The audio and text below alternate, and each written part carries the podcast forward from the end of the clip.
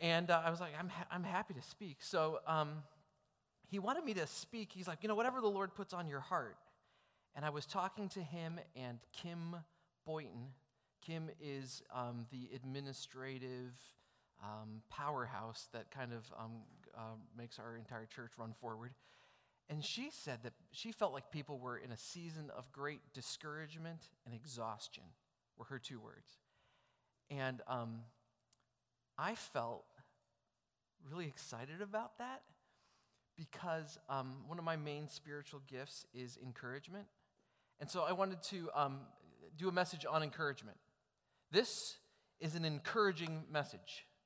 This message has, has two purposes. One, that the message will end with you feeling more encouraged than you feel right now.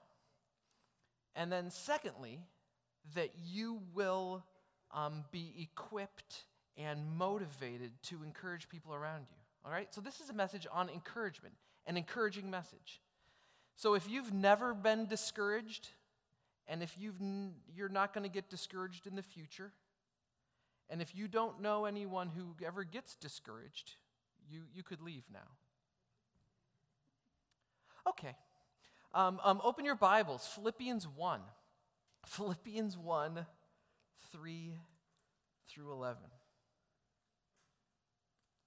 If here comes some navy covered copies of God's Word, you're going to want to have those in front of you. It's a great encouragement. I'm going to say that word too many times today, but this is a fantastic passage. Philippians 1 3 through 11.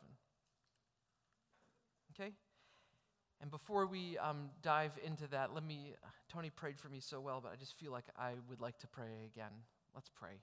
Hey, Almighty God, you made all things, and in you all things hold together. I pray that you would help us to love the things that you command and to delight in the things that you have promised so that in this world that's changing and unstable, our minds and hearts can be fixed on the source of true joy, the one who is the same yesterday, today, and forever. It's in his name, the name of Jesus, we pray these things. Amen. Amen. Okay? Let me begin with a story of discouragement. All right? Discouraging. What's the most discouraged that you have ever been? Okay, here's mine. I took a job at Cornerstone University. That's not the discouraging part. That was actually pretty awesome. But I took a job at Cornerstone in um, August of 2008. I was living in Chicago. We'd lived there for 14, 15 years. And uh, we, I took the job like two weeks before school started. And I don't know if you remember this, 2008, the summer of 2008 was like a really hard time to sell a house. Luckily, those days are behind us. So, um, but we were selling a house in Chicago, and it like just happened like the job offer took the job, and like turned to my wife like, okay, we gotta we gotta sell the house. And um, I mean, there were like three or four other houses in our neighborhood that we're all trying to sell at the same time. So, just trying to figure out how to do that. We didn't have a place that we had purchased up here. What type of place could we buy up here? Well, it depended on what happened with the house that we were selling, a lot of uncertainty. My wife and I decided that I would drive to Grand Rapids early on Monday morning and drive back to Chicago late Friday night, and that she, hero that she is, would stay home in Chicago with three boys, ages six, four, and two, by, by herself, and keep the house clean with three boys so that with 15 minutes' notice, anybody could come in and see the house and um, be able to sell it. Okay? Hero woman. Amazing. She's got the red S on her shirt, not me. So, it's Monday morning. I wake up at 3 in the morning. I get into my 1999 Camry. And the first week, I drive to Grand Rapids. I mean, it's kind of, I'll, I'll be honest, it was thrilling. Like, you know, first day on the job and walking in, and it's pretty exciting. And, you know, that first week up here, and then Friday afternoon at 4.30, my class gets done, and I hop in the car as soon as I say goodbye to, you know, like, all right, class dismissed. I hop in a car so that I can get back to Chicago by 7:30 so I can kiss the boys right before they go back to sleep. Otherwise, I wouldn't have seen them all that time. I try to get back, and then I spend the weekend there in Chicago, and then Monday morning, 3 a.m., I get back up and drive. Thrilling week one. Exciting week two. Have A good week three. Important week four. Week five, Owen's preschool teacher says he's talking a lot about missing his daddy. That's week five. Oh, great. Week six, back in the Camry. Discouraging. Discouraging. Week 11 comes. Week 11, and we decide let's do something a little different. Lisa and the boys get in the van and drive up to Grand Rapids. We're going to look around some of the neighborhoods, do some house hunting. It'll be fun, it'll be exciting, just something different than what we've been doing.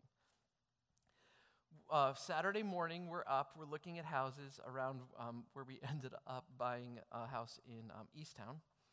And um, we're going to lunch at um, Cherry Street Deli. Cherry Street Deli, love the place, been back several times. We park kind of in a side street back there. We eat lunch, have a great time. Back to the van, we're driving off. I'm like, oh, I got to make a call. Could you hand me my phone? It's kind of sitting in between the two chairs here. And she's like, where, where, did you, where is it? I'm like, it's right between the two chairs. I, I left it right there. She's like, it's not, it's not here. It's not here. I'm like, did I leave it at the pockets? She's like, did you leave it at the restaurant? No, I didn't. I left it right there, right by the GPS. She's like, what GPS? The, oh, the GPS is missing too. They'd have been stolen out of our, out of our van week 11. Discouraging. So now I drive everybody back to Chicago Saturday night. Sunday morning, I wake up. I, um, I play, don't ask me why I did this, but I played piano for two services at church that Sunday. Slept most Sunday afternoon and night just to try to like recoup from where we're at. Monday morning, 3 a.m., back in the white Camry, driving back to Grand Rapids. At 4:15 that morning, I'm on Route 94 in Indiana. Can you picture where I am? Construction zone. Still. And I blew out driver's side front tire. 4:15 in the morning. Oh no. Now you'll be surprised to know this, but usually um, people who have musical skills don't also possess automotive skills this doesn't normally come in the combo pack together. These are normally separate um, things. So like I'd changed a tire before, but I always did change it a couple times. But actually, like normally, like with a dude who was with me, who could be like, "Dude, careful, dude. You gotta." I'm like, "Thanks, dude." And then like so, we get so it's it's me, and I'm changing the tire. I get the up on the jack. It's you know the tire's off. Here comes the spare. You know, one, two, five holes, five bolts, and I'm trying to get the tire on you know, um, construction, single lane. like, okay, come on, no problem. Got to get it on. Come on. Not, and I think to myself this thought, which turned out to be wrong. It probably would help if you pushed harder. I'm not quite lining up on, oh, it's not lining up. Maybe I need to turn. So I turn the wheel. Car rolls off of Jack down onto foot, pinning me to Route 94 in Indiana. Pinned. One of the first thoughts through my head ouch. Second thought through my head I remember for some reason, like when I was like a junior in high school, reading a story about a mom whose kid was trapped under a car and somehow she was able to lift the car. So I was like, all right, I'm going to Hulk out right here. Apparently, I do not love my foot as much as that mom loves the kid. Unsuccessful, two very embarrassing looking attempts. So, like, well, I, I guess I got to call somebody with the cell phone that's missing. and tell them to come pick me up here at this location in Indiana. That's all I know. Discouraged. Discouraged. Long story short, some dude came and helped get the car off my foot, and no bones broken, and a really funny tread mark on that pair of shoes.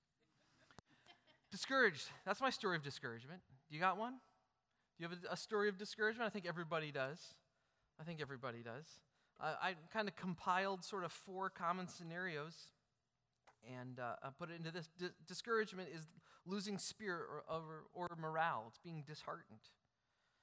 So here's kind of four common stories. There's the story of the beginner. The beginner is about to start a huge project, and he feels unprepared, unqualified, and unable to do it. The beginner gets discouraged. There's the worker. The worker has a big job in front of him, but the job is a lot smaller than the failure that's behind him and the weakness that's within him. The worker gets discouraged. Uh, there's, a, there's a lady, and the lady has huge potential, which faded a while ago. And today, everything feels like her best days are behind her. The lady gets discouraged. There's the businessman, and the businessman has accomplished a lot, but not in the area that mattered the most his family. And now, as the sun sets, he faces a dark night and feels very alone. The businessman gets discouraged. Everybody battles discouragement. Everybody. That's why nobody left. Billy Graham, Billy Graham, the summa cum laude of Christianity, said, The Christian life is not a constant high. I have my moments of deep discouragement. I mean, who's even Billy Grahamier than Billy Graham? How about Charles Spurgeon said, Fits of depression come over most of us. Usually cheerful as we may be, we must at intervals be cast down.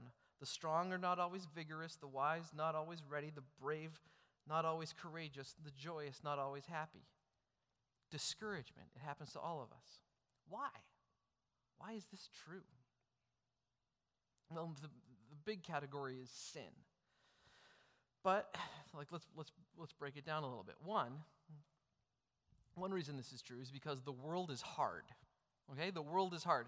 John 16:33 gives us a promise that um, never is in any of those books of Bible promises.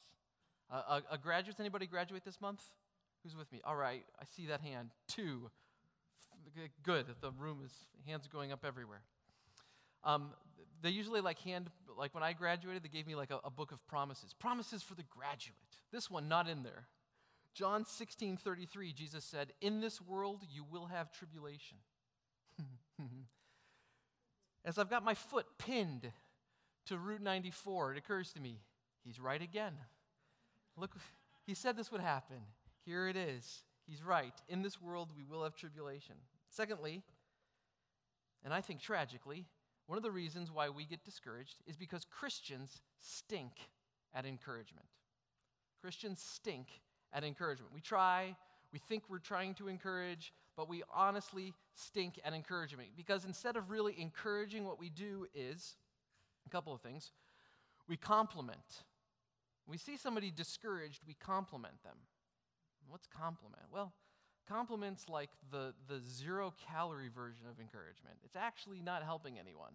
It's a compliment is like, oh, I really like your hair. Oh, I really like your sweater.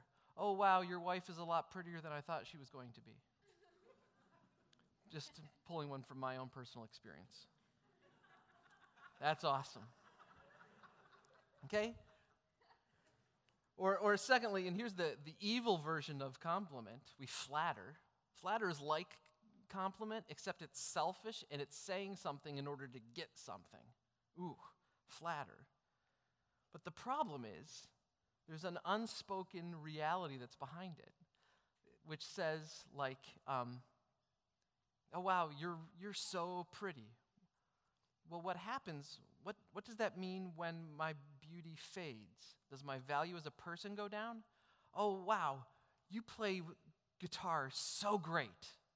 Well, that's fantastic, except when arthritis kicks in, and now is my value as a person going down? Do you see how that's like unspoken? There's like unspoken things that attach themselves to compliments that it's, it's hard to. So you know this. When people compliment you, one of the things that you do is you have a hard time receiving them.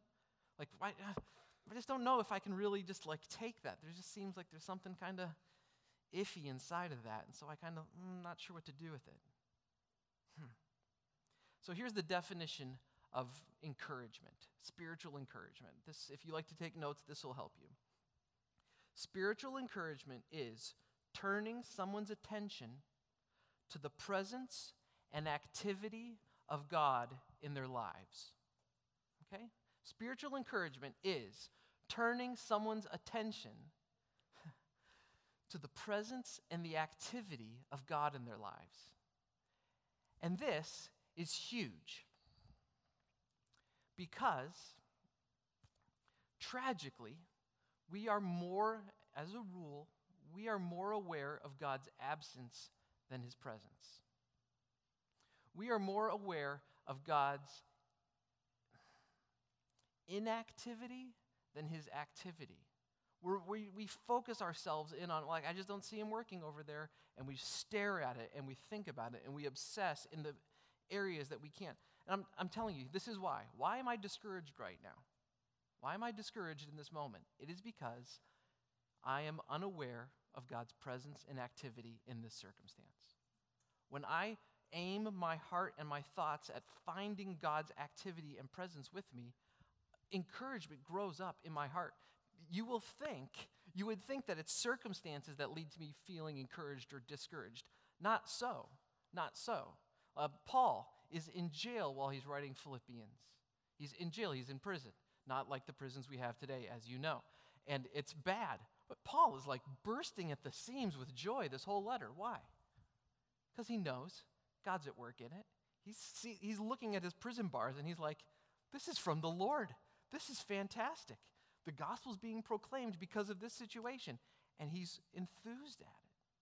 Discouragement comes when we are unaware of God's presence and activity. So, encouragement is turning someone's attention to that in their lives because it's, it's, it's hard. It's hard.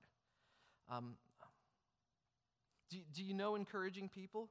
You love to see these people coming down the hall my mom is one of these people. My mom is a pathologically optimistic person.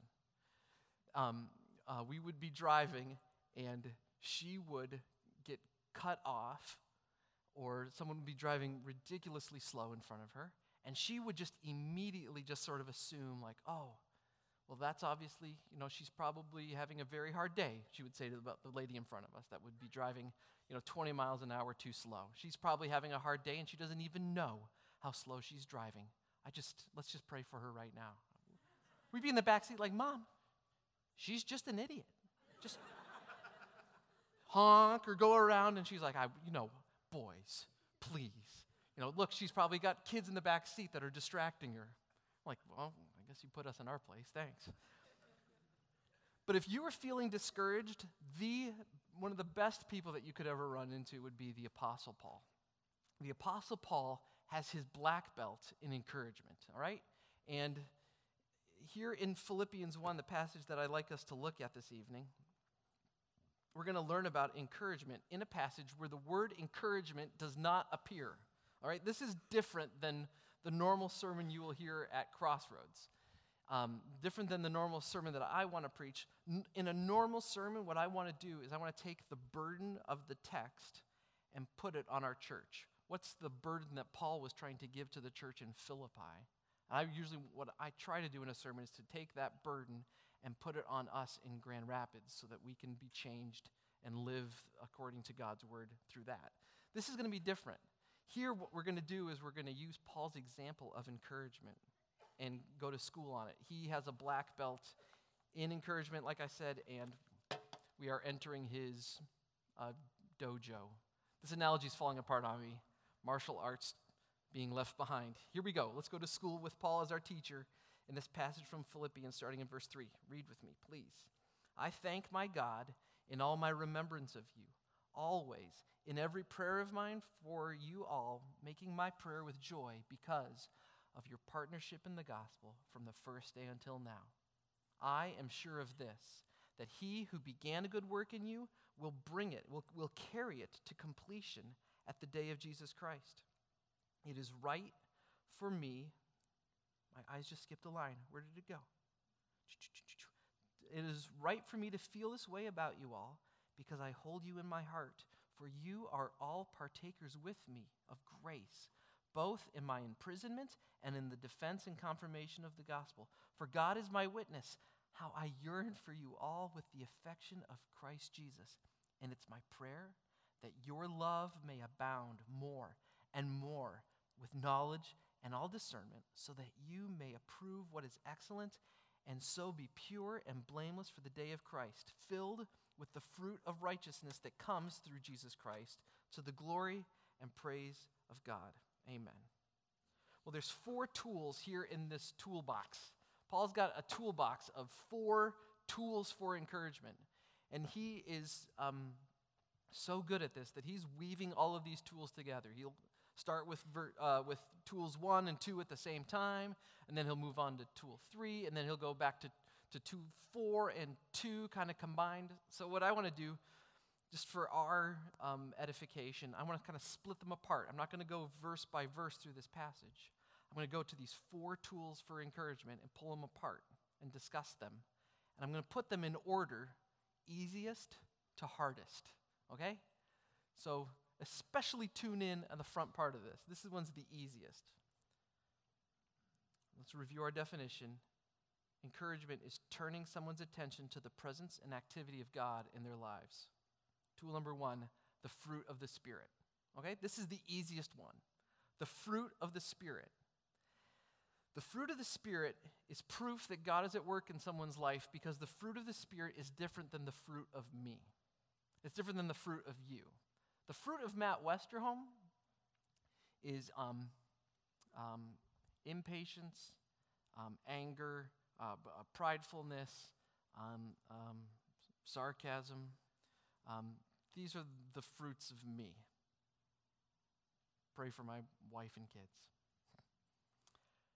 The fruit of the Spirit, on the other hand, is love, joy, peace, patience, goodness, kindness, faithfulness, gentleness, and self control. Nine of them. Nine fruits of the Spirit. And when you see this in someone's life, you should encourage them by bringing it to their attention. Uh, fire off a signal flare, throw a little party, pull them aside, and let them know hey, look, I see God at work in your life. Uh, by the way, um, the, the fruits of the Spirit should be one of the memorized lists for believers. If you're looking to encourage people, just have that list cold. Um, um, I'll speak to like the station of life that I'm in right now. Parents, have that list like right on the tip of your tongue. When you see those things start to show up in your kids, get in there and just be like, hey, Ethan, I just saw you being very kind to your brother, and I know that that is because God is at work in you and through you, and I just want to say, good job listening to his voice, and I'm really encouraged for you. Good job. Oh, you see how that works? As opposed to, Ethan, you did really good getting an A on this paper. That is great. I know you're working hard. Get more A's. Well, okay. A on the paper means if I don't get an A on my paper next time, dad is going to think what? The, unspoken uh, dialogue behind that is crippling. Whereas when I can point out God's activity in his heart and in his life, it flourishes, it helps him blossom and grow. So when I was in VBS, we didn't have Pandamania. That looked so cool. Our kids will be at that. When we were in, when I was a junior in high school, I was on the praise team for our VBS. I was playing piano, and my youth pastor wrote a song that helped me memorize the fruit of the Spirit. The fruit of the Spirit's not bananas, not. The fruit, by the way, the word not lets you know when I was in high school it was that week that a skater dude like took over youth groups everywhere.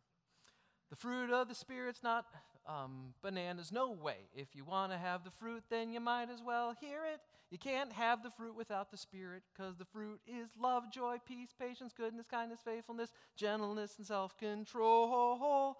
Love, joy, peace, patience, goodness, kindness, faithfulness, gentleness, and self control.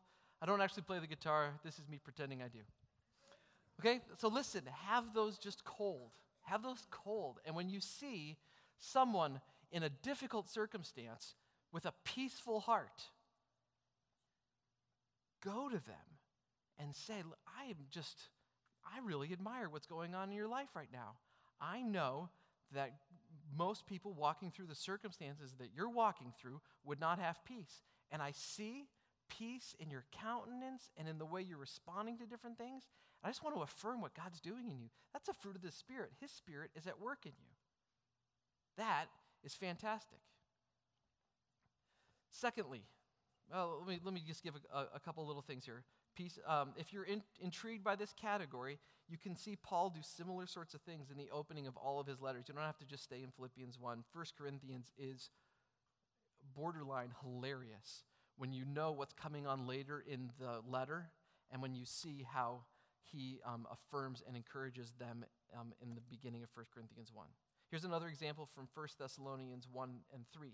Remembering before our God and Father your work of faith, love, joy, peace, patience, goodness, kindness, faithfulness, and uh, labor of love. Love is, is fruit number one, and steadfastness of hope, which is another way of saying faithfulness, in our Lord Jesus Christ. Paul is always reminding people of and affirming the fruit of the Spirit that is in their lives. Okay? Tool number one the fruit of the Spirit. When you see it in somebody's life, fire off a signal flare, have a little party, and just bring it to their attention. Why? Because they're not aware of it. They don't get encouraged by it. It's the, you know, the, the most common um, metaphor in the New Testament for the Christian life is a, who knows? What's the most common metaphor in the New Testament for the Christian life? It's a walk. Thank you. I was going to go right off that thing if you didn't say something, okay? So listen, there's nothing particularly exciting about this. This, I walked from my car to my chair over there earlier this evening. I don't remember any of those steps. Do you? Do you remember any of you, like you're in chairs right now? How did you get there? Well, I walked. Well, what was the best part about that? Uh, there's no highlights to a walk. There's no highlights to a walk. Okay? But listen, this is what your Christian life is compared to it's a walk. And if you only have that as your only perspective, you don't feel like you're going anywhere. Like the last couple of months, what's, your been, what's been your highlight spiritually? Uh, uh, sometimes it's hard to like put all that together. We need each other in our community to say, listen, I'm watching you right now, and I see this fruit of the Spirit in your life well, suddenly, like, oh, God is at work. That is encouraging. That's tool number one, fruit of the Spirit. Tool number two, getting quicker here spiritual gifts. Spiritual gifts. This is more complicated because it's not a single list found in one place. The spiritual gifts are found in a couple different places and probably not exhaustively in all of those. Romans 12, 1 Corinthians 12, Ephesians 4, a bunch of other passages. Hmm. Spiritual gifts. Again, when someone is displaying one of the spiritual gifts, it's not something that they do naturally. It's God at work in them. It's the Holy Spirit bearing fruit in their life, their life of faith growing up into Christ likeness, and it needs to be celebrated. Look at, look at um, he says here in Philippians, your partnership in the gospel, verse 5. This is, you know, just to kind of dig underneath, what is that? The, your partnership in the gospel. This is talking about generosity, the financial partnership that they had with Paul. Paul's affirming their generosity. That's one of the gifts of the Spirit. Romans 12, 8, Romans 13, 3. Um, um, carnal math, the way the world thinks, does not lead to generosity at all. Um, um, you cannot serve God and money. And the world's thinking is you use your resources to get more resources, not you use your resources to bless the people around you. You make as much as you can to give as much as you can away. That's generosity, that's the spirit. So when you see, so Paul is seeing the generosity of the Philippian church and affirming it. Hmm. Tool number three. Let me move on a little quicker here. Tool number three. Tool number one, the fruit of the Spirit. Tool number two, spiritual gifts. Similar. Tool number three is God's work in their past. God's work in their past. Most people, Christians, the people of God through all ages, have suffered from what I um, call spiritual amnesia. Very often, the things, the great activity of God in their past, the things that God has done for them, they don't really think about it that much or remember. Or I guess that is true. I guess that did happen, but it's hard to remember. Have you noticed how many times in the Psalms, in particularly, the psalmist just exhorts the people hey, remember this? Remember this? Hey, guys, Red Sea. Who's Red Sea? Remember the Red Sea? They're always doing that throughout the entire Old Testament. Uh, psalm 78 is a classic example. It's a huge, long psalm filled with, and then he did this for us. And then there was no water in the desert, and he provided. then we wanted meat, and he gave it to us. Then there were giants in the land, and he helped us conquer them. He walks through this history of redemption, fighting this spiritual amnesia. And we need to help each other fight spiritual amnesia. This is more complicated because it requires us to combine two different things. You have to know God's ways, and you have to know this person's life so that you can really apply this encouragement to them. This is found in, here in Philippians in verse 6a. It says, God began a good work in you. He did. There's encouragement in that. Listen, listen. Do you know what God did for you? Do you know what God did for you? Here, let's. Let, I, I said this would be for you. Think about where you would be right now, right now, if it weren't for Jesus. Where would you be right now? Sitting in a gymnasium in semi comfortable chairs on a Saturday evening listening to a sermon. Is that you? No. that is not you. Look what the Lord's done for you. Think about where you would be, the trajectory that your life was headed apart from Him. Think of that. You know, th- this astounding truth that we regularly need to stop our lives and just to pour back into our, our brain pans some important truths that just so quickly escape us. So quickly escape us. The fact that there is a God, there really is a real God. It just escapes us. We functionally walk around like atheists so often. Just quickly into, I guess there is a God, and now I'm going to go shop and uh, hang out at the mall, and now I'm going to, uh, I kind of don't remember that there was one. It just slips right out of our brains so fast. We need to remind ourselves of these huge truths. This is why I'm a big fan of attending church every week. Every week. Every week. I, I I run a chapel that meets four times a week, and I have like almost perfect attendance for all of those. Yeah. I come, we come to church like on vacations, we come to church when, when we visit a place. Why? Because I forget a ton of stuff. Well, I, I haven't learned anything new in church in a while. Okay. I have forgotten stuff that I used to know that I just need to hear again. Oh, yeah, that's right. That's good. I need to be reminded of what God has done for me. I'm, I'm reminded of, of this story. A young lady was at our house um, talking to my wife and I into the early hours of the morning, discouraged, despondent about not having a husband. Despondent about not having a husband. And we were praying with her and talking with her about it. And she's like, wow, what's going on? God isn't really taking care of me. And it like occurred to me the last time she had been at my house she had walked into the house um, in an incredible amount of pain with a cane. Okay? She had a cane to get into our house. She sat down and she wanted us to pray for. She had some bad news from this doctor, but she had just found out about this other doctor and a surgical procedure that might help her back. She had had surgery on the back six years before, that didn't really help, and now she was back, and here was another these tests were bad, but here's another chance, and could we just pray for her? So we prayed for her. We prayed that the doctor would um, accept her application, that the insurance agency would, would fund the procedure, that she would be able to get down to Texas without any pain in her back, or, or without, you know, she was afraid of the flight. She couldn't handle the flight, and she wasn't going to get driven down there. She was in tremendous amounts of pain. And I remembered, like, as it occurred to me, I was like, do you remember nine months ago? Because we prayed, you had the surgery,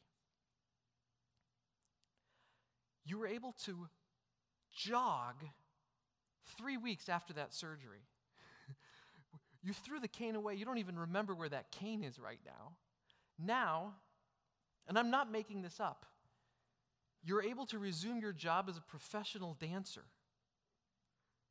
um, that you couldn't do for years before this. Now you've got jobs again dancing, the thing that you love. Hey, hey, God is really good to you.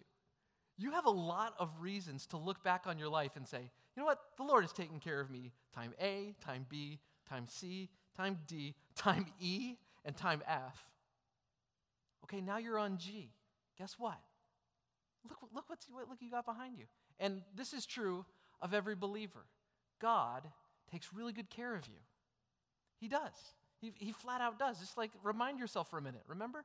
Amnesia time. Remind yourself. Has God taken good care of you? Uh, Psalm 37, verse 25.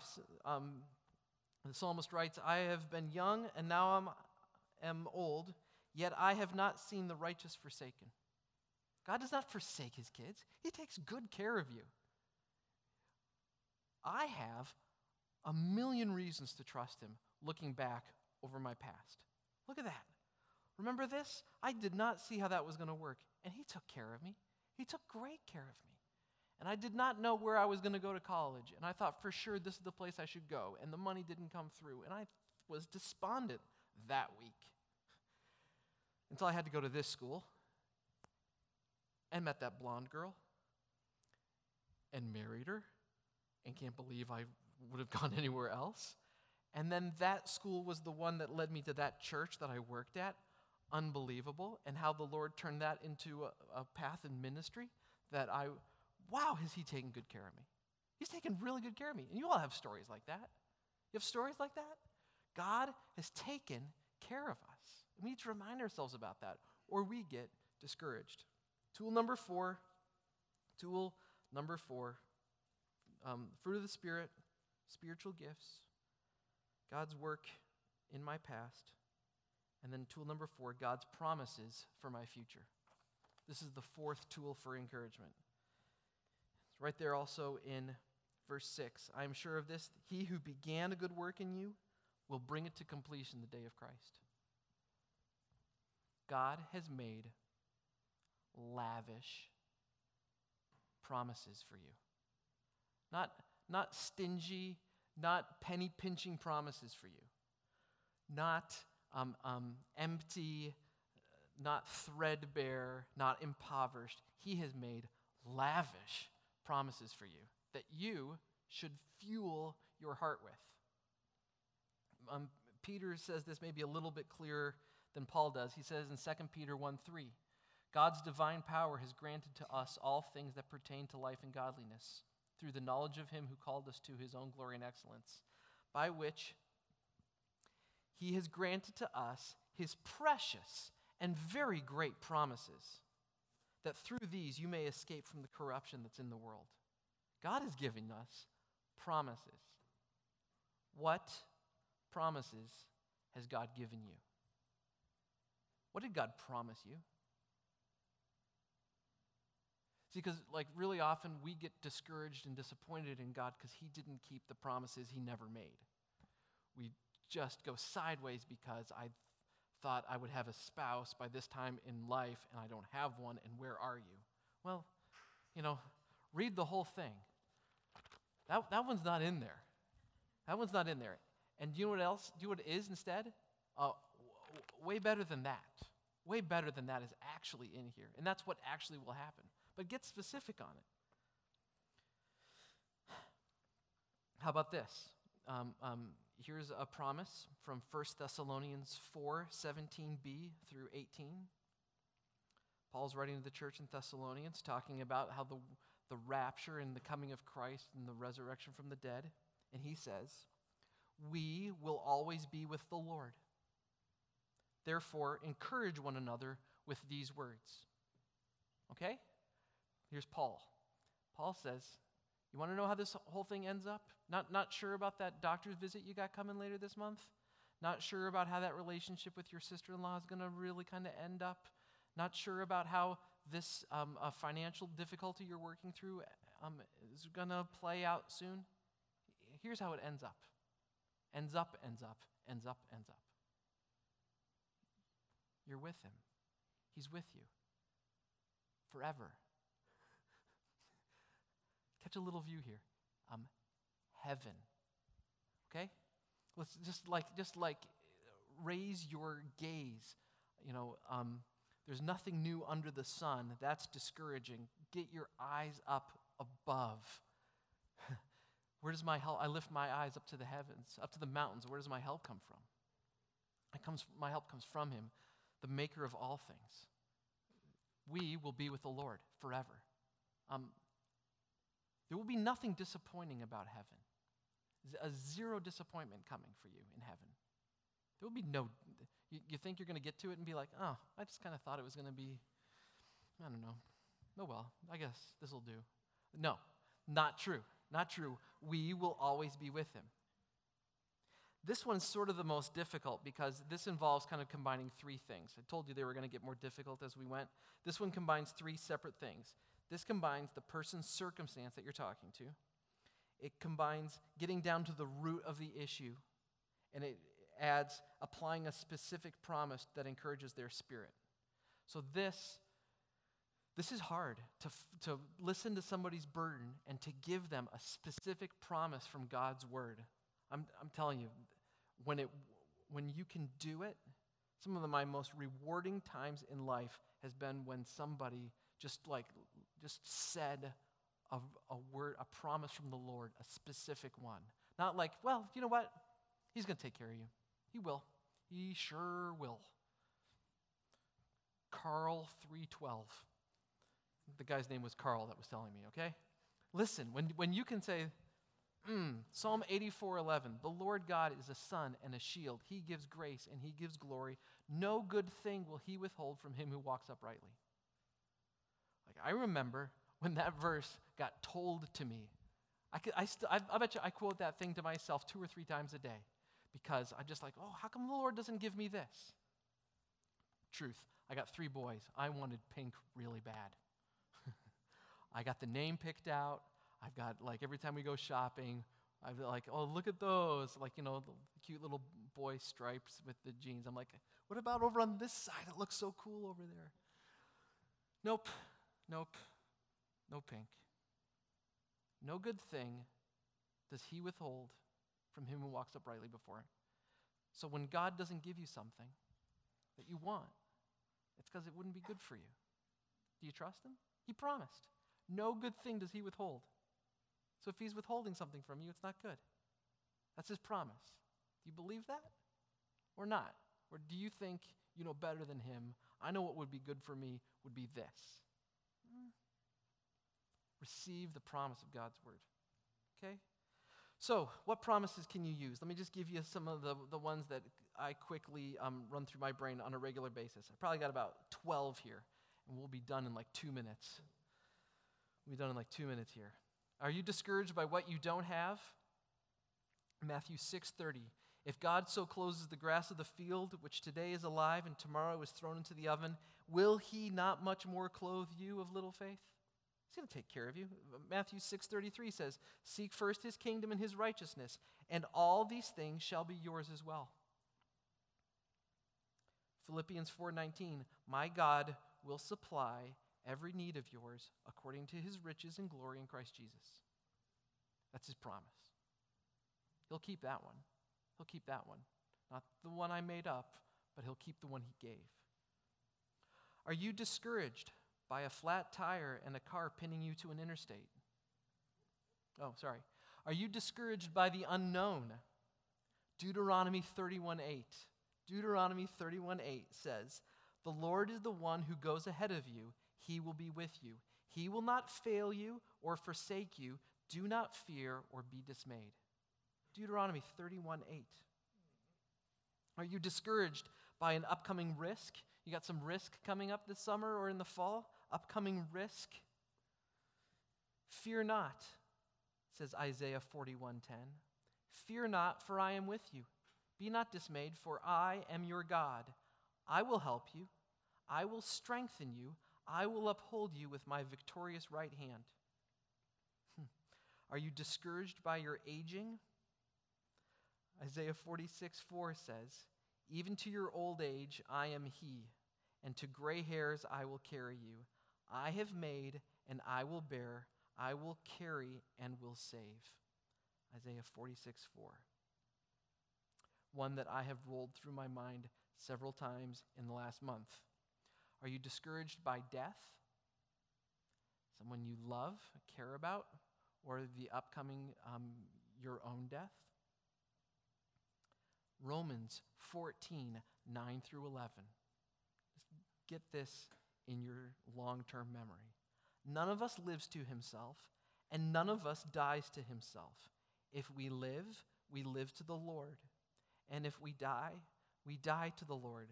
So whether we live or die, we are the Lord's. For to this end, Christ died and rose again, that he might be the Lord both of the dead and the living. Are you that discouraged beginner who's about to start a huge project, feeling unprepared, unqualified, and unable to do it? That was Caleb. The Lord encouraged him in Deuteronomy 136 by highlighting the fruit of the Spirit in his life. He highlighted his faithfulness and said that Caleb followed the Lord fully.